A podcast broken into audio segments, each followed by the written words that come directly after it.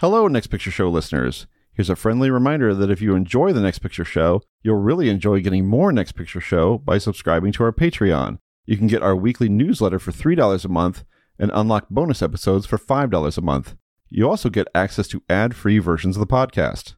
We recently released bonus episodes on Ghostbusters Afterlife and HBO's Succession, and we have another one coming soon on West Side Story. To subscribe to our Patreon, please visit patreon.com slash nextpictureshow. It's very difficult to keep the line between the past and the present. You believe that someone out of the past can enter and take possession of a living being? We may be through with the past, but the past is not through with us.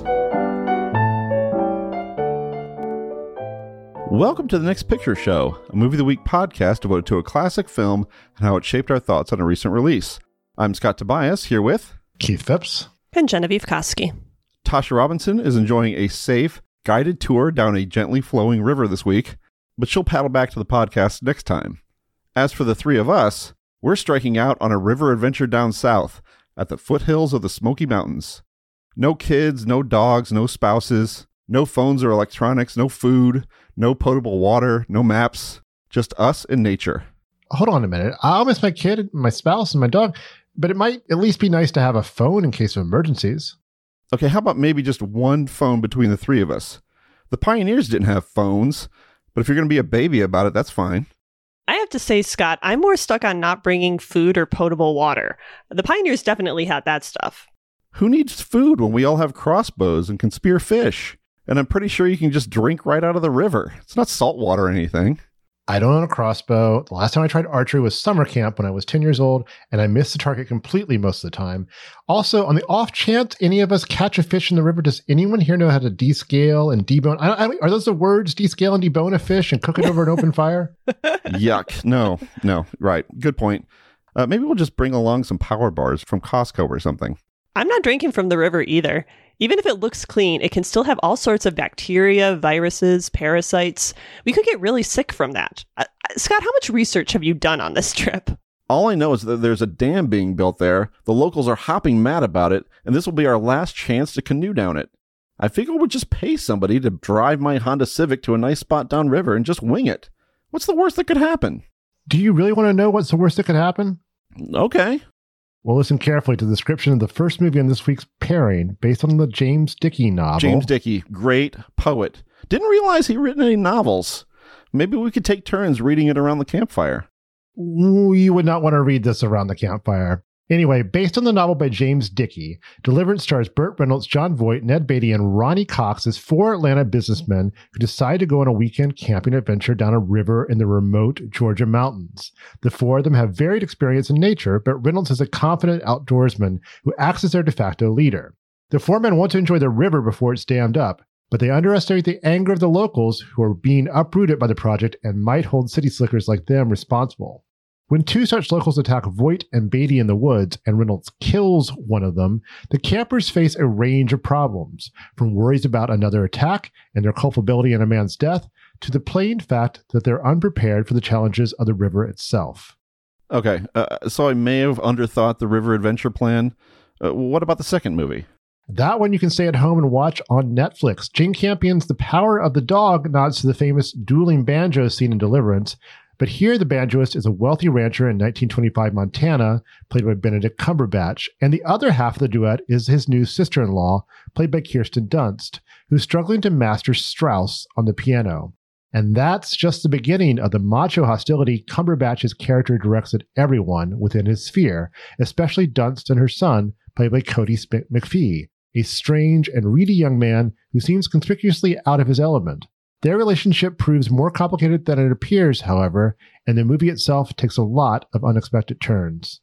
So this week we will absolutely stay in our podcast booths for Deliverance, and then next week we will continue to not go outside for the power of the dog. Please stay here with us.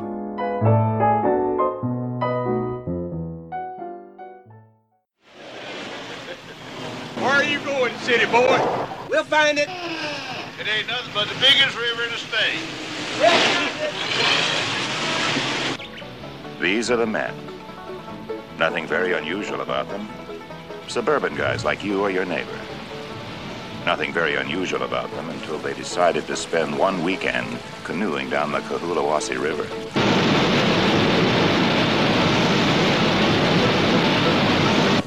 Ed Gentry. He runs an art service. Wife Martha has a boy, Dee.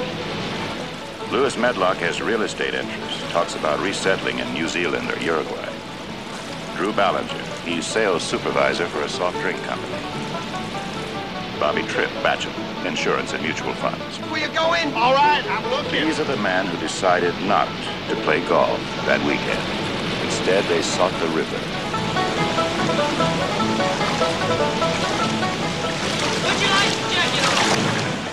Author James Dickey was a renowned National Book Award winning poet before he was a novelist, and some of that poetry found its way into two of his three novels, Deliverance and To the White Sea, both of which use the survival adventure genre to engage in larger and sometimes more abstract themes. To the White Sea was never made into a movie, though the Coen brothers had wanted to adapt it for years, but Deliverance was adapted into a massive box office hit in 1972, two years after the book came out.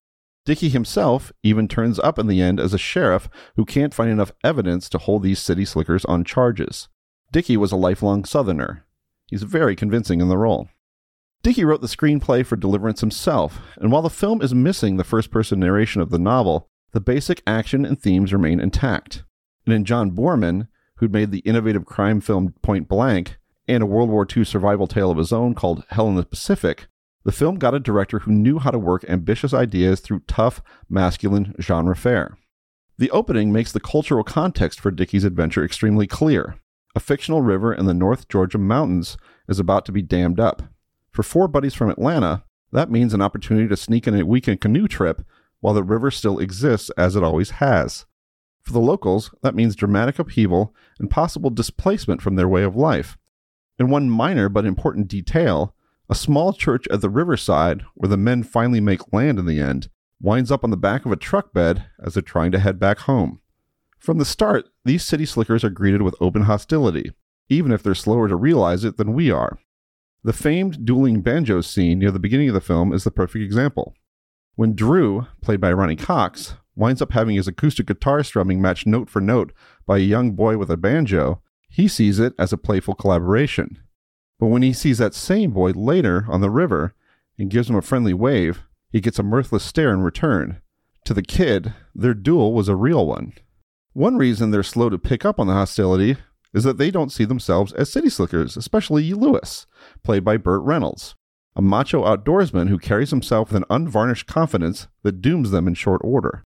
Lewis drives a big four wheeler with a Confederate flag license plate, and he's so certain of his instincts that he waves away an escort to the river itself, which leads them to an embarrassing dead end in the forest. Lewis and Drew are joined on the trip by Bobby, played by Ned Beatty, who Lewis repeatedly mocks for his weight, and Ed, played by Jon Voight, who serves as narrator in Dickey's book. The real trouble starts surprisingly early on the journey when Ed and Bobby's canoe, separated from Lewis and Drew's, hits land, and the two are confronted by a pair of mountain men, one carrying a rifle. As Ed is tied to a tree, Bobby is sexually assaulted by a man who humiliates him further by making him quote unquote squeal like a pig. Before Ed is forced into a sexual act of his own, Lewis turns up and kills one of the assailants with his bow and arrow, leaving the other one to dash into the wilderness. Bobby doesn't even have time to process what's happened to him, because now the quartet has at least two more pressing issues. One, they've just killed a man, which is not legal, and two, they're open to further attacks so they opt to bury the body and keep moving downriver. From there, Deliverance becomes a combination of white knuckle survival tale and morality play, with the canoes zipping down untamed rapids, the men facing devastating injuries and bloody conflicts, and everyone having to deal with the consequences of the situation and of their actions. Eventually, the burden falls most heavily on Ed, who can handle himself better in this environment than Drew or Bobby, but doesn't have Lewis's braggadocio. His hands shake when he tries to shoot a deer in the early going, because he doesn't have that killer instinct, but he needs to acquire it in order to survive. The question Deliverance ultimately asks is at what cost? We'll talk about the price after the break.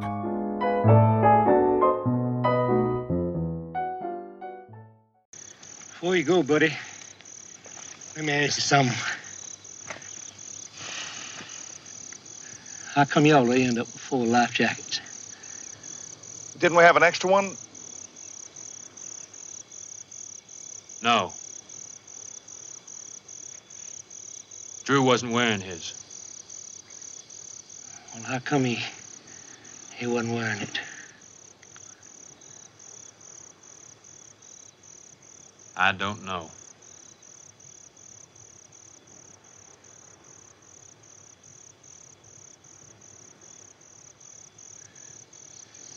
Don't ever do nothing like this again.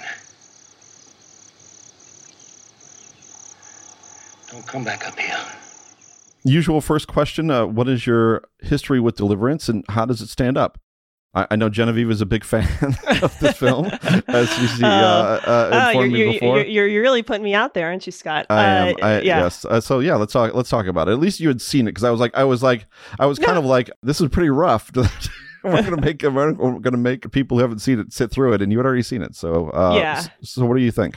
Yeah, I mean, I, I I was a little grumbly about this pairing because I had seen Deliverance before, and it's definitely it would not make any uh, list of favorite movies uh, for me, at least based on that viewing, and honestly based on the second one. Although I think my estimation of it did go up a little bit on this viewing. It's uh, I was I was definitely younger when I saw it for the first time, probably like in my eh, early 20s, maybe even late teens. And I think I just, honestly, I don't think I watched it well enough. Like, I think I didn't process a lot of the ambiguity, I think, in the, the deaths, particularly, and the sort of in Ronny Cox's character, uh, the way that he dies. I think I read that at uh, the time as uh, what they think happens, which is that he got shot. And what actually happens is a lot more ambiguous and I think makes the uh, you know survival elements of what follows a lot more interesting. It is like for such I do find it for such a short film to be weirdly slow in stretches. Uh, I'm, I'm thinking of the sequence of Ed climbing uh, the the cliff and overnight. Um, that just seems weirdly draggy to me. And and you know for a for a movie that is, you know, kind of defined by fast moving rapids, there are some kind of like sequences I find a little pokey. And of course, there is the squeal like a pig sequence, which I is something that I really never want to revisit, Mhm. but but I did for this podcast because I am a trooper. But like I said, I think the overall experience was like maybe a little more positive than I had been expecting, and I think I just maybe picked up on a little more of the nuance of what's happening, and maybe could see that it was a little more than like a rough and rugged, you know, white knuckle survival tale, and there's a little more kind of inspection of of what that means happening uh, within it. It's still not really like a movie I particularly enjoy. I I'll just kind of be upfront, and I think I've said something to this effect on the podcast before. Just like movies dealing with masculinity as a theme are just like not at the top of the list of things I find interesting. Like I can enjoy them, you know, and I uh, have enjoyed uh, one such film recently, and we will probably be talking about it very soon. okay, I was about to say, I was like, ooh, this is going to be Yeah. a spicy second half. but you know like i mean i was raised in a very feminine household uh you know like I I wasn't raised with men and just like masculinity was just not you know it's not something i ever really thought a lot about as a theme as i was kind of growing up and becoming an adult. And i think you know i've managed as i've matured i think i can like now see what's interesting about examining masculinity as a, a, a woman. But i think i do maybe have just a little bit of resistance to that as like what a movie is about but i'm getting over it and so i i was a little more on board for deliverance but this is probably my last viewing Yeah. at least for for a good long time I'm, I'm glad. I'm, glad you. I'm glad you softened on it a little bit. Uh, I- mean, you know, we're we're we're we're very interesting from an anthropological angle. um, we we men. Um, uh, what about you, Keith? Well, as a podcast resident He Man, uh, obviously this is a film deep to heart. No, I do really like this movie. I, the first time I tried watching it, I'm sure I mentioned this on the podcast before, but I used to tape movies off of local television when uh, if they got a three and a half or four stars on Leonard Maltin's uh, TV uh, movie guide. And this was, of course, uh, not a film that makes any sense uh, when edited for television. so I don't think I got very far into it. It also is, as, as you say, Jenny, it's it's a deliberately paced film. And if it's not the best presentation, you're really going to run into trouble. Because I eventually did watch it in college, but it was like VHS and cropped and pan and scan. And it was like, I appreciate it. I think at that point, I kind of only appreciated the thematic elements to it. I didn't really appreciate the the filmmaking because so much gets lost in that. So when I finally got around to it on, on, on DVD or Blu ray, whichever, that's what I got deliver. It's what kind of what it was about, got the whole mood, the whole vibe, uh, the look of it and everything. Uh, so yeah, I mean, I think it's a really complicated, interesting film, and it's, it's something I'm looking forward to talking uh, about. But also, I don't necessarily think it's a film that is, you know, I think I think think being on the other side of it and not necessarily being totally on board with what it's doing is is uh, is itself an interesting position. So I think we got a lot to, to talk over.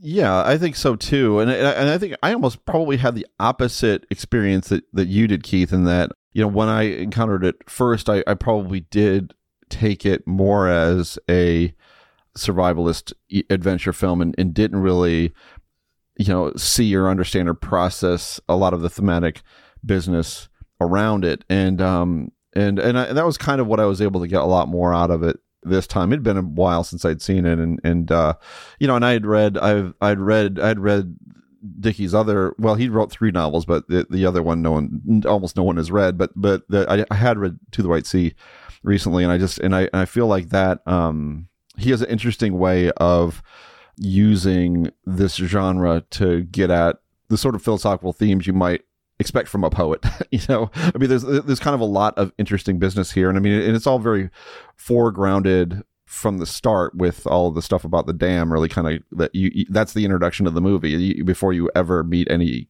mm-hmm. any characters. So that's obviously pretty significant. And uh, and I, I just you know I find the balance of the film pretty strong. I mean, the, you know, the filmmaking is is terrific. I think B- Boorman is somebody who he proved himself here and then would prove la- later on his ability to shoot outside uh, to make movies outdoors uh, that were that are really persuasive and gripping and, and, evocative of their of their settings. And I think you know he certainly achieves that here. I mean, we can maybe get into later the the depiction of of the locals, but in terms of yeah. just the the texture of the place, like the, the look of the of that that setting. It certainly feels right, and and um and, and there are certain details, like the detail I mentioned about the, the church at the beginning, uh, or in my keynote, that I think I feel like that's a really striking, you know, image both ways when you see it on the edge of it, you know, on planks at the edge of the, the river and then see it being driven away before they even get out of town. So that, that element was of it was good. And in terms of the adventure, I, I mean, I guess maybe I don't quite find it as slow as uh, in spots as you all do. I, I feel like the, the, pacing is solid and, and it maintains the, the tension it needs to maintain while also really giving you the gravity of the situation. And and I think for me, I think the moment that really hit me hard this time was Drew's death, mm-hmm. uh, yeah. because of course it's not that, really that ambiguous what what happens. To, to him it's just you know to you know I, I think it almost struck me as especially poignant now because you know we're dealing we're in a moment politically where self-defense laws have been set up to where you know, you can say bring a gun into a protest and shoot people and be exonerated, for example. Mm. So when we have the situation where an incident has happened that it has been that it could be called self-defense or, or you know or preventing certainly preventing you know, additional violence after after violence had already happened that it was in any way a killing that would be defensible for that to weigh as heavily as it does here on everybody and weigh it on Drew to the point where he does what he does that to me is significant. I guess I want to examine like why you think that is so unambiguous because because I, I agree that's like the most obvious reading, but I feel like that character Drew is it's just such a sharp and quick turn for him from like like how we see him presented at the, at the beginning. Like obviously he's you know traumatized by this murder, but also he's the one who's least involved you know like he that's true you know and it seems so like such a rash and unexpected decision for that character to make that quickly and I, I was almost wondering like is this could this be maybe more of an episode, you know, a panic attack or, or some, you know, something like that. But yeah, I don't know. I, I, I don't know that I like the reading that he killed himself. And I kind of am, am interested to th- like think about whether there are other ways to think about that scene. So I think Well- the the movie is interested in d- d- you know dropping these men into slots, you know, and this is the the most civilized uh, man of them, and, and I think you know it makes sense for him to be. I, I I- I'm not sure it necessarily works. dr- Makes sense dramatically, as you're pointing out, but I think Mhm. thematically it makes sense for him to just Sure, become yeah. so so shattered by this If experience. Drew is a, a symbol and not a man, you know, yeah, and- but there is a whole there is I mean there is some ambiguity. I, it is so noisy that if there were a gunshot, you wouldn't hear anything, and and I, I think it's it's intentionally ambiguous because they, you never get a definitive answer, even when they find the body with his with his arm twisted so horribly Yeah. around. I felt bad Yeah. for Ronny Cox having to pose like that for so Right. long. But yeah, I, I, I definitely think at this point, I think he's he's his symbolic value is probably uh, heavier than than than his definition of a char- as a character. Well, but but I mean, I guess the the one thing that makes it to me less ambiguous is that he he's not wearing a life jacket. The, the Yeah. other 3 Mhm. are, and, and, and they, they they make note of that. They're like, "Why aren't you wearing a Yeah. life jacket?" So well, he, to was- me, maybe that, he was already shot at that point. Was that one way- way to read it? no, no, Uh, no, no, they were, they No, were, they were, yeah, it's were- before they they were were heading the down the rapids, they were yeah. heading down those rapids. It's a It- slow motion bullet. It just it takes a while to actually. Uh, to- to- but, but I mean, but in all seriousness, I think I think that to me is was kind of the clincher in terms of like Mhm. what happened. Sure. I mean, it wasn't just kind of falling out of the boat because of the because uh, you know they hit a bad spot in the rapids, or maybe he took a shot that they didn't hear. Obviously, the rapids would be loud, uh, but the fact that he didn't wear, he didn't have a life jacket on, uh, seemed seemed like something had turned in his mind. Uh, it almost and feels like it's it's a comfort. They're comforting themselves with the idea that he was shot versus the reality Yes. that was Right. right in front of them. No, Yeah. uh, see, that's exactly that was exactly my read. But but I think you could maybe, you know, criticize the film for not leveling what had happened way a little bit further, get- not allowing Yeah. that weight to kind of press on him a little bit more, getting a little bit more, get something, getting something with him before that that happens. Because as as Genevieve says, you know, he is you know the least impacted of the four in terms of the actual incident Mm-hmm. But you know, as I you know wrote in the opening, that the deliverance is intended as a survival adventure with big ideas about progress, about culture clash, morality, masculinity, violence. Uh, How well do these two things kind of come together for you? Does it uh, does it function better as one or the other, or does it feel well in, well integrated? I think it works at both levels for me. I mean, I, I- especially the the confrontation on the cliff top is so gripping and suspenseful and, and well staged. Like the gag of him. I mean, it's. I'm sure it wasn't the first time, but we've seen that done a million times since, where someone appears to be a threat, but they've actually they're actually dead. You know. Yeah. Uh, and it, but it's played so well. It just staged uh, really suspensefully. Um, in that too, that really worked for me. And if you haven't seen the film before, um, you know, Lewis being taken out of the picture effectively by that broken Mhm. leg, uh, so relatively early in the story is is quite quite the shock. It really changes the whole Yeah. chemistry of, of, the, of the outing.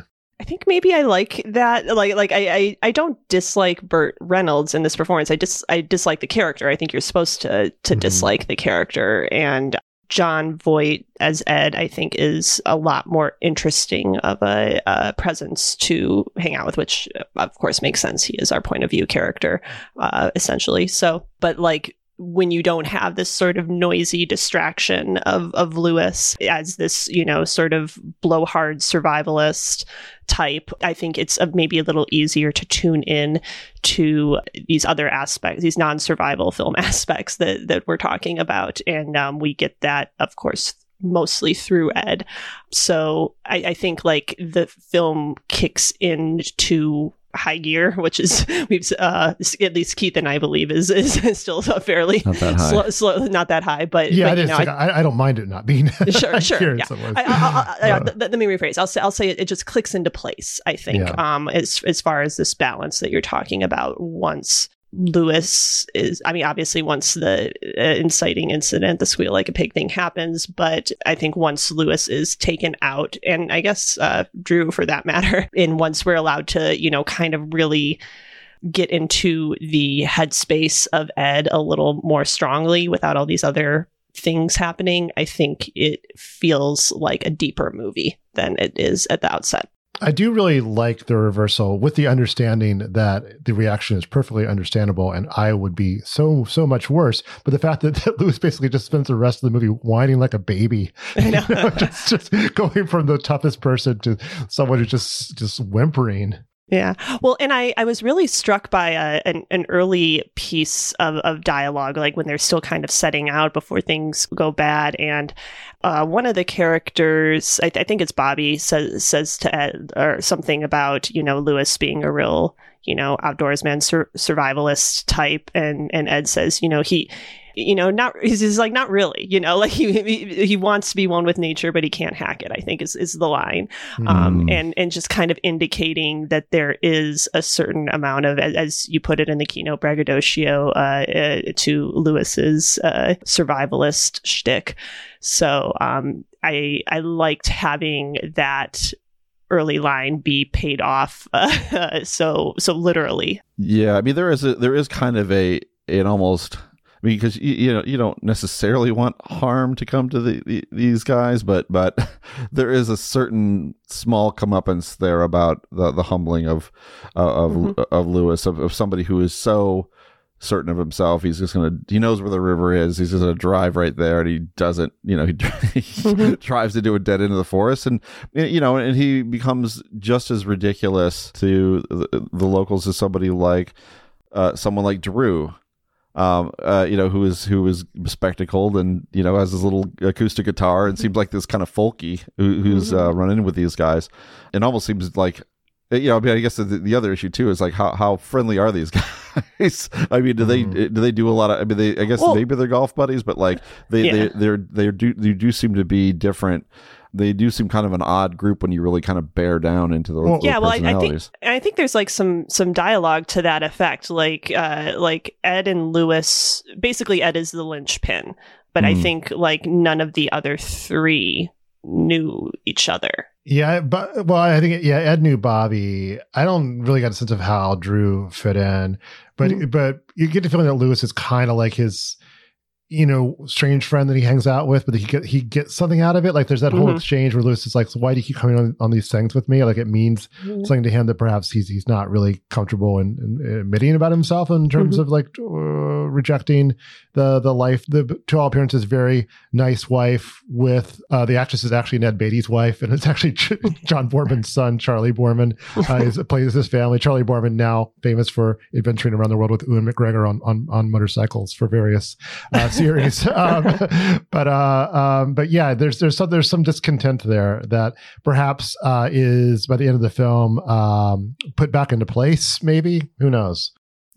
Charlie was also the lead in in Boorman's The Emerald Forest. yeah.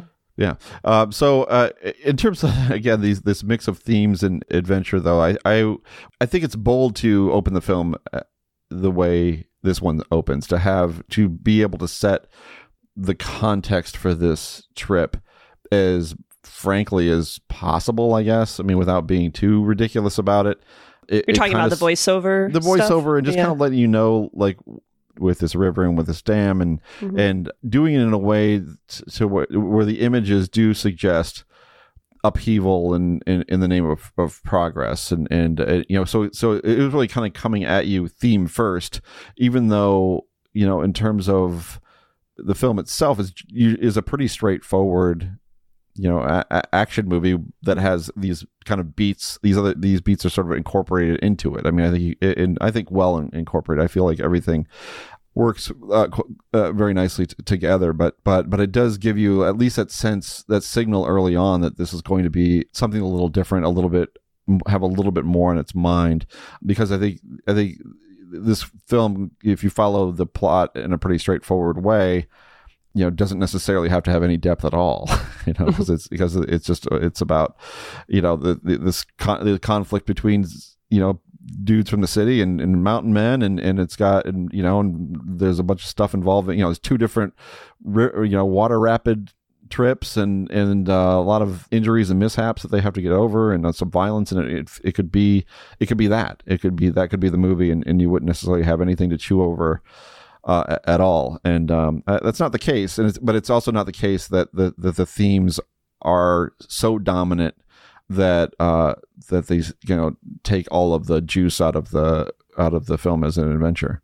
I mean, I think it's really important that that like opening that thematic uh, outlay at the beginning is is there, especially when it comes to the depiction of the locals, which is honestly like not great. you know, um, it's mm-hmm. it's I I I didn't uh, I I've neglected to say it at the beginning, but it's also like something that I I really resisted about this movie uh, at the, uh, my first time, and I still am kind of uncomfortable with to some degree.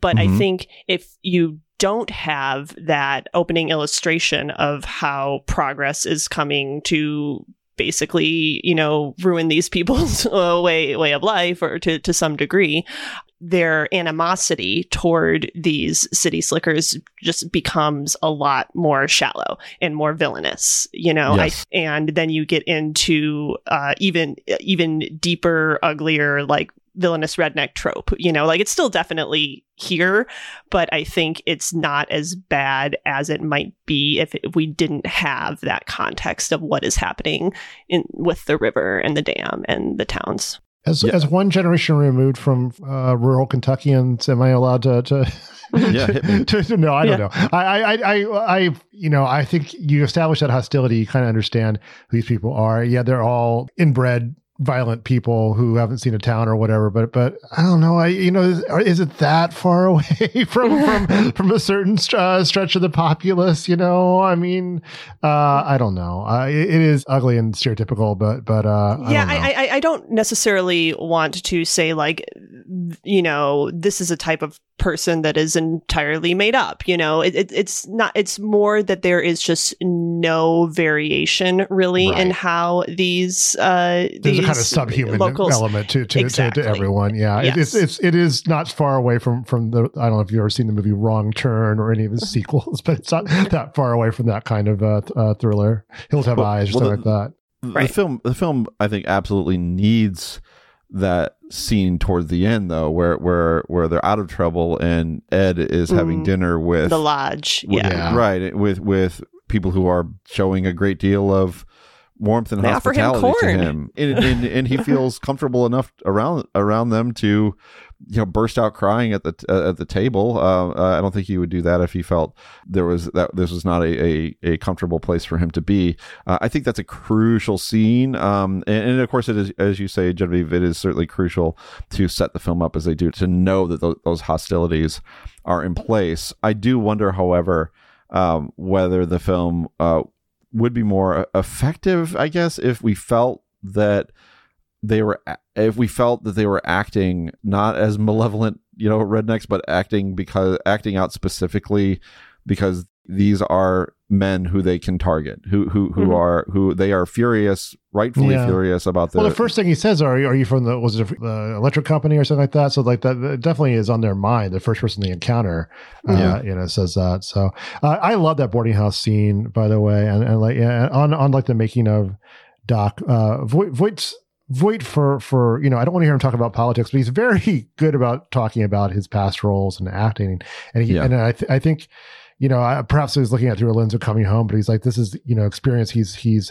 heard others describe where like when you come back for he likened it to coming back from war, where you realize that life is not doesn't have to be all about survival and hatred. There, you could mm. you can experience love and, and companionship again, and uh, yeah, he he plays that really beautifully. It's a really good performance so so I, I Genevieve, my have you have you seen Straw Dogs? I, I'm curious to. I was curious if you've seen that. Oh, you no, want to pile pilot on as a double feature? Uh, yeah, yeah. You, are you, gonna not want to see I, this, but I, I but because because I, I, have a question about it. I know enough about Straw Dogs to know that one day on this podcast, I'm probably going to have to watch it on a Scott no, hosted Barry. I, promise. I promise. I, yeah. I, am going to pledge. I think Keith and I will pledge to you right now that we yeah, will no, not make fine. you watch Straw Dogs. Oh, thank Straw you. Dogs is like Deliverance times times a million. So I wanted to ask this maybe to Keith then, you know, because I couldn't help but you know make the, the connections between these two films is like you know this film deliverance came out a year after straw dogs which is another tale about a soft man mm-hmm. who has mm-hmm. to prove his masculinity by fighting to the death against local tough guys and i was curious if if there was just something in the water here? like, what it, it, was there a trend? What is what is being expressed about the American male psyche, you know, in the early '70s by these movies? Yeah, I don't know. I mean, it's, it's maybe it's a generational thing. I mean, I mean certainly you have the, your '70s leading man your Dustin Hoffman and or your Jon Voight is less so than Reynolds, who's traditionally macho and came up through through cowboy acting.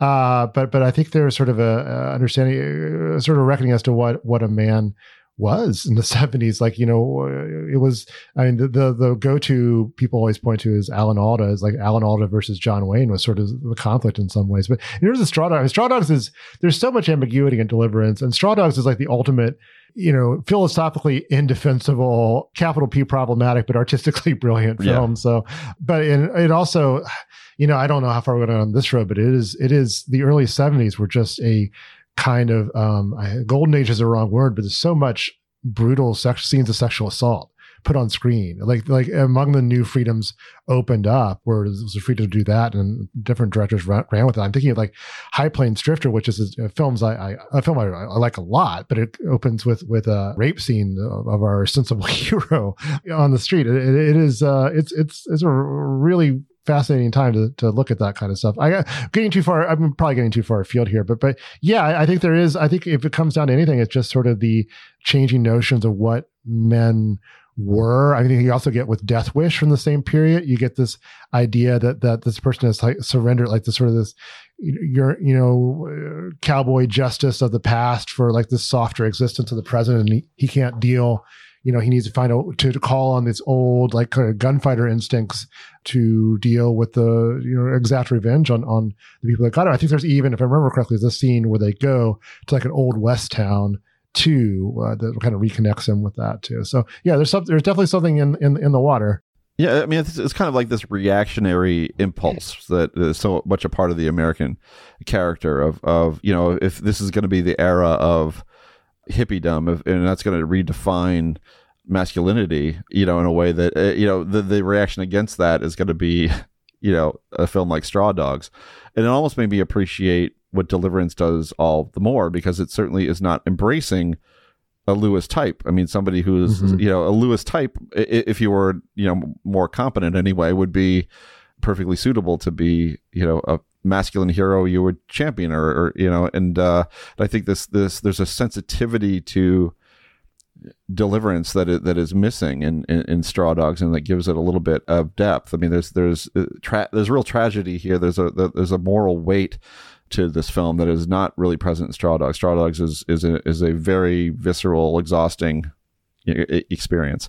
It's a it's a nihilistic film in a way that this is not for as, as dark as as as this as this film goes. Yeah. To bring it back to Deliverance, I'm um, listening to you talk, and just I keep thinking about uh, what Lewis is wearing on, on yeah. this this this sort of like slick black. Uh, mm-hmm. You know, it almost looks like a like a uh, MCU superhero suit type of texture, and it's it's black, and uh, you know, it I think it's a, very, I think, visual representation of uh, someone who is uh, not a hero, even though he is striking a, a, heroic pose, you know. And, and in addition to that, it kind of marks him as an, an outsider because it is clearly like not an outdoors. I mean, I guess it's a wetsuit, but yeah, it just, yeah. but like compared to whatever what all the other guys are wearing, it just it very much feels like a costume that Lewis has has put on, you know, a tough a tough guy costume yeah. Oh, I think you're right. I think he's bought his identity. I think you know he, mm-hmm. he carries a very expensive bow and arrow. Mm-hmm. Uh, you know, he's he's definitely someone who's I don't I don't know what the equivalent that of truck. Dick's, yeah. Yes. Yeah. I don't know what equivalent of Dick's Sporting Goods was in yeah, yeah. yeah, it's definitely someone who spends his time there as well. You know, it's it's less so for Genevieve, but but I, I think uh, uh you can't help but like put yourself in the position? Like which which one of these guys are you? You know and I, I, had to come to the conclusion i'm, I'm the ned beatty. I'm just, I'm the, I don't think i'm not so haughty and, and, arrogant but i'm i'm as i'm the i mean i know i am because i i I, I took a canoeing class in, uh, in, in college, and my last credit I needed to graduate was my last phys ed credit, and and and and for my final, I was with the instructor, and I knocked us into the water, and he lost his glasses. So, um, I, I, I, mercifully was passed anyway. I don't think they oh want to hold God. someone back for not graduating canoeing, but uh, but yeah, it is it is. A, I think the intensity of this film is is it is such that that you kind of it places you in the middle of the situation in a way that's often very uncomfortable. Uh, so let's stay on the performances here uh, because it's kind of hard to believe that this was Burt Reynolds' breakthrough role because he carries that exact same level of masculine self assurance into movies that never question it at all. Um, uh, so I was curious what you think of that performance, and then and, and any of the other performances in the film that really kind of stood out for you. He's kind of almost like it's almost like an answer performance to the macho tough guys he would play later in his career. Uh-huh. You know, it's Uh-huh. almost it's like, like a backwards. reverse. It's right, exactly. Yeah. Yeah. It's almost comedy. It's comedy on roles he hasn't played yet. It's like Adam Sandler and Punch Drunk Love if that came before Billy Madison, basically. but it's such a transfixing performance. I mean, the, the, the amount of star power there is so striking. I mean, you, you can't believe that he's not a star at that point because he because he just has that kind of command of the screen, and it's not just the role; it's just it's him. He's I think it's the same got- year as the Cosmopolitan spread, the famous uh, Oh, the, the bear rug. yeah, I, I believe Oh, right. Which, which, how did that? Was that separate from this? That how did it come about? I don't know. Keith, I don't come know. on. I don't know. I do Hold know for at one googling. point. Hold for googling. I, I do know at one point that I owned. I used to go to this, this uh, book fair. It is 1972, and I just you know you could buy at the end of the fair you could just pack bags of books, and I, and one thing I had was letters to Burt Reynolds, which I really wish I kept. Like he was such a big star that they like a, a little novelty tie-in paperback was like it was like funny letters people have written to me. Oh man, I wish I still had that. Um, it's probably like it's probably like four hundred dollars on Amazon right now. Uh, to go back to other performances, I mean, I think we Oh, already. get back to the movie, Jenna? yeah, yeah, yeah, yeah. No, You I, always, I mean, to bring, you, you always wanted us, us to bring us back from these weird discursive like trips through the seventies. Uh, I don't know why, but no, just to uh, go back to performances, like you asked if there were any others that stood out. And I mean, I think Voight's obvious, we already kind of talked about, but I, I do want to talk a little bit more about Ronny Cox or just Drew as a character, because like earlier, Scott, you said something about how, you know, the, these four guys are kind of all introduced as, you know, being kind of mean, you know, to the locals. And I'm, I'm really struck, especially in the context of, you know, talking about the different shades of masculinity, I guess, uh, on display in this foursome. That like Drew, I think Drew is actually not. He's nice. Like he. No, I wouldn't. he, I wouldn't have thinks- say that about yeah. him. No. Yeah, like like he uh he's trying to meet these people on their own terms, you know. Mhm. He's he's delighted by this dueling banjo thing that obviously he misreads. Certainly there's a little bit of goofiness about him and uh you know, he's definitely the probably the most out of his element of the four but I think there's just sort of a, a pureness to him and a goodness to him that is probably what is at the core of his quote unquote decision to throw himself out of, of the canoe uh, slash the screenwriter's decision to, for him to do that.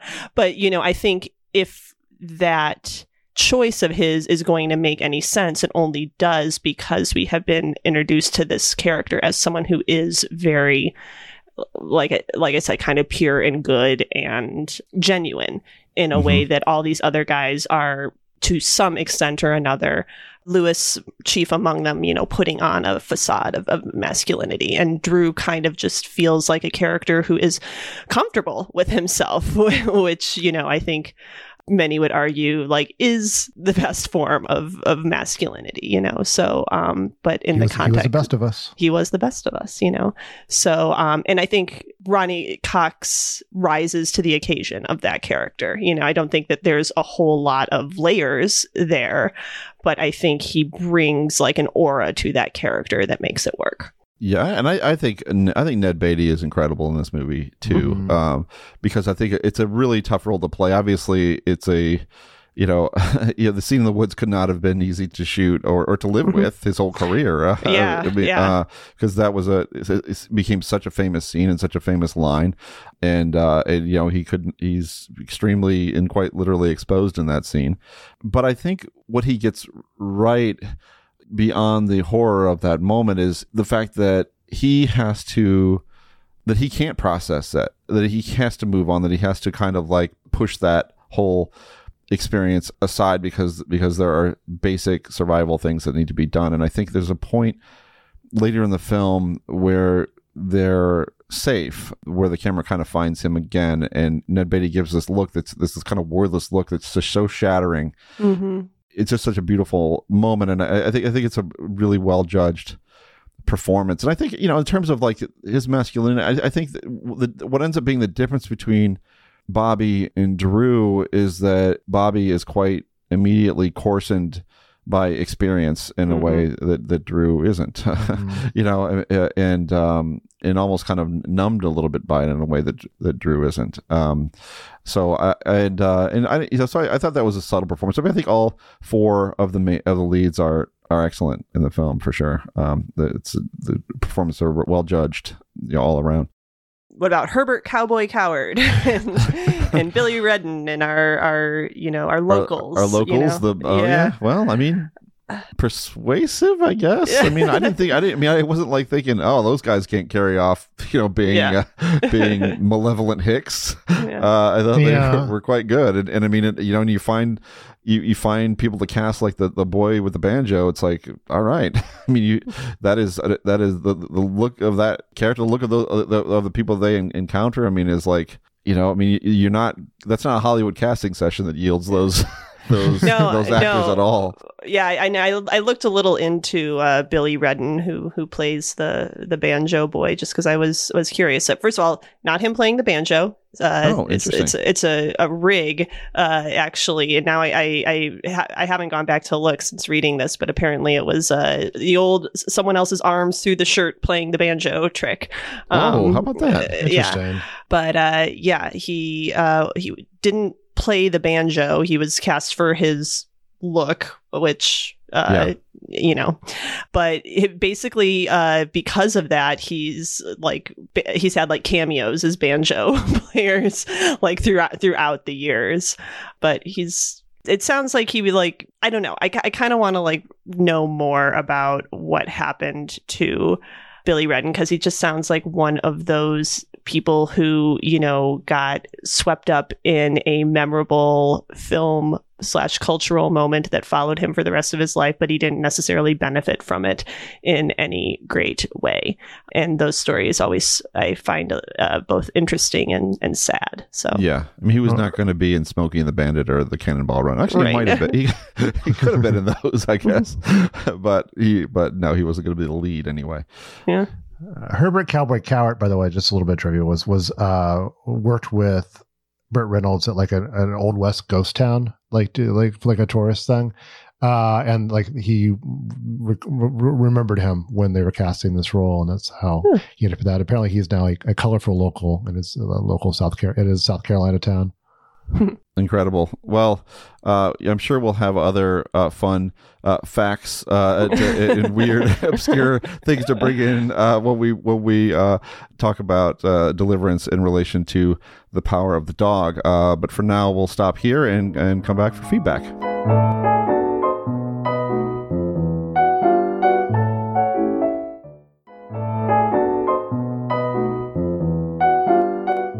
Now it's time for feedback, where we answer any questions and respond to any comments about our episodes or anything else in the world of film. Our episode on Last Night in Soho continues to draw a lot of good feedback, so we're going to get to a couple new responses here. A warning to our listeners if you have not seen Last Night in Soho, you may wish to piece out of this week's podcast now. Uh, Genevieve, what do we have first? Listener Kyle from Chicago had a long email about Last Night in Soho and other matters, but we wanted to focus on one thought in particular about the ending and the film's attitudes about sex work. Kyle writes, You talked a bit about it in the connections, but I'm curious what you all make of the ending's multiple morality slash sympathy swings from seemingly sympathizing with Sandy's Johns, all of whom it seems fair to call rapists, to having Ellie agree that, quote, they deserved it, to finally having Sandy go down with the house and essentially be punished for her misdeeds. Of course, there are movies that manage the complexity of a woman villain while being genuinely sympathetic to her. I think many Gialli do it. I think Lars von Trier's Antichrist does it. And I think Miss 45, which I know Scott referenced on the Promising Young Woman episode, does it beautifully. I admit Miss 45 is a favorite of mine. That's Kyle saying that, not me, Genevieve. Kyle continues. But the multiple swings of Last Night in Soho and the fact that they focus on a pretty thinly sketched and mostly agencyless Sandy until the twist end up feeling weird and gross to me. Well, guys, Any what do you think? My first thought is that I am I while I'm always glad for feedback, I am shocked that we have gotten so much uh, feedback on Last Night in Soho, a film that it seems our listeners do not really care for, and we have gotten none on Persona. but the, Uh, the yeah. other film in that pairing. But uh, maybe uh, I guess maybe films that uh, you know have sort of uh, maybe flawed films such as Last Night in Soho uh, prompt more uh, responses such as this. But I mean, I think what Kyle's talking about here is definitely part of the third act problems that we uh, discussed in, uh, in in that pairing Mm-hmm. of a film that you know we I think we all agreed uh, went to some degree went off the rails uh, at the end. Mhm. And I think probably like when people talk about not liking the Sandy reveal, it probably has to do with this because it's just it's asking you to recalibrate how you think about so many characters so quickly. And you know, there's not necessarily enough like foundation laid, I think, to for that pivot to feel sturdy. Is this metaphor working? I don't No, know. yeah, it's working. I, am with you. yeah, yeah. You twisted me in Um, a knots a little bit, but that's what this is all about. That twist. so yeah, I mean, I think Kyle lays out here, like, like I said, a, a flaw of the uh, movie that we didn't necessarily dive into in these terms, but I think you know is kind of more broadly a part of the problems with the third act twist. Yeah, and I, and I think you you don't have you know the the, the f- films that he mentioned, films like Antichrist and, and Miss Forty Five, which I also quite like. They are trying to do different things. I mean, they're, making this. They're making these traumas the most important part of the movie. I mean, that's, that's what those movies are uh, about. And, and, and here it's, it's, you know, there's a lot of playing around with genre. There's a lot of playing, playing around with fantasy. And, and part of that, particularly with regard to genre is, you know, laying, hitting you with this twist at the end, hitting you with something big, which is a, which you see a lot of in, you know, the Italian films that it references. They, there's al- always, there's often some fairly, you know, ornate twist going on and and um and I think what happens what ends up happening the, the bad consequence which is the consequence that unfortunately befalls last night in Soho is that it just confuses a lot of things you thought the film was trying to say. And it, it twists it all around. It, it doesn't seem like the film has its it's for ba- lack of a better term it's shit together when it comes to this very important topic which is uh, uh, uh, which is sex work. Uh, in fact when people were, were talking about even initially started bringing up criticisms about depictions of sex work in Last Night in Soho, I had to like kind of re-scramble and think, oh, what the film's about that? like, because I never really considered. Watch, I, watching, I never really considered that the film was even thinking about that as a topic. Yeah, and I do, I guess, want to push back maybe a little bit on uh, Kyle's parenthetical about Sandy's John. So she says, all of whom it seems fair to call rapists. And I, I that's, uh, I, I feel a little harsh in the context of sex work. Um, I think, you know, Sandy is definitely a character who has been, you know, taken advantage of, and her pimp, for lack of a, a better phrase for uh, Matt Smith's character, is, uh, you know, certainly, you know, a, a sexual predator but um presuming that there that money change hands which we, we see happen you Yes. know i don't think it is quite fair No. to characterize what happened to her as rape I, That's um, right. I think I like this movie better than most people on the podcast, but but uh, but yeah, I think I think you know, I, I having read some of those criticisms, yeah, I do, I do, do I, I wonder if it engaged with a more serious topic than the film itself could really take on. Because I actually, I'm I kind of as horny as they are, I like the twists, but I think you know that twist brings in a whole. It kind of shifts from being about the dangers of being a woman in the city that we've seen so far via the main character story to being about uh, sexual exploitation in a way that, that might be too heavy for the the uh, con- the building the, the the film that's constructed uh, so far. But uh, but you know, Yeah, I- and it feels I- like it's- a it's- quotation. You know, it feels like just like a gesture that the film has to make because it's this type Mhm. of film. you know, Yeah. it doesn't necessarily fully process as much as you would hope the implications of what it's actually saying here. Um, so interesting to think about. You know, and I'm, I'm glad our our listeners are you know coming back to this movie, uh, which I think kind of des- deserves uh, a lot of you know attention, maybe positive and negative. I think this is a very interesting film and, and one of the few kind of studio films we've seen this year of this kind of like that seem as meaty and kind of interesting. Um, so uh, thanks for that. But we actually we we're not done yet with last night in Soho. We have one more uh, thing here. We have a voicemail from Isaac about an important reference that he believes Edgar Wright makes towards the end of the film. Let's listen. Hi, my name is Isaac. I think the conversation in general about Last Night in Soho has been about what the movie's gotten wrong and then a certain amount of the reference. And I'm surprised that one particular reference hasn't been recognized as much.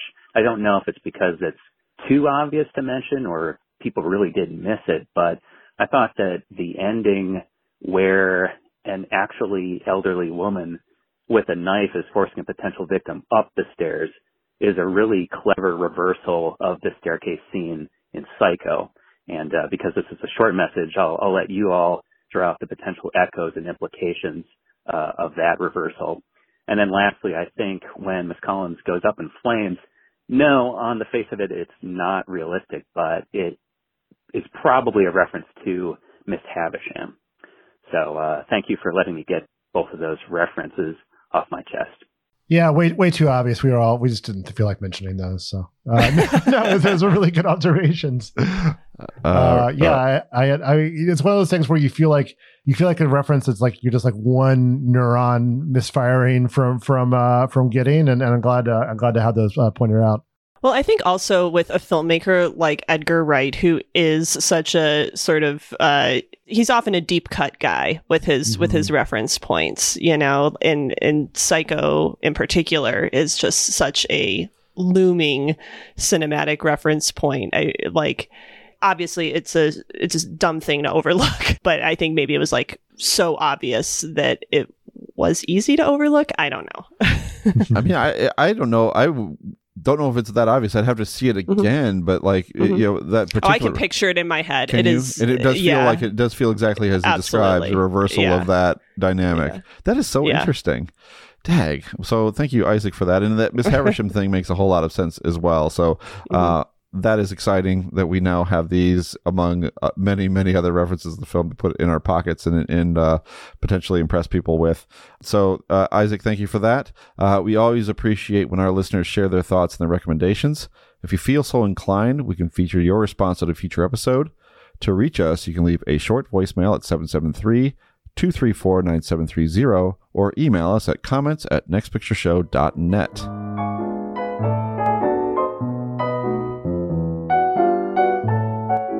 That's it for this episode of The Next Picture Show. In our next episode, we'll look at Jane Campion's The Power of the Dog, another film about the effects of toxic masculinity.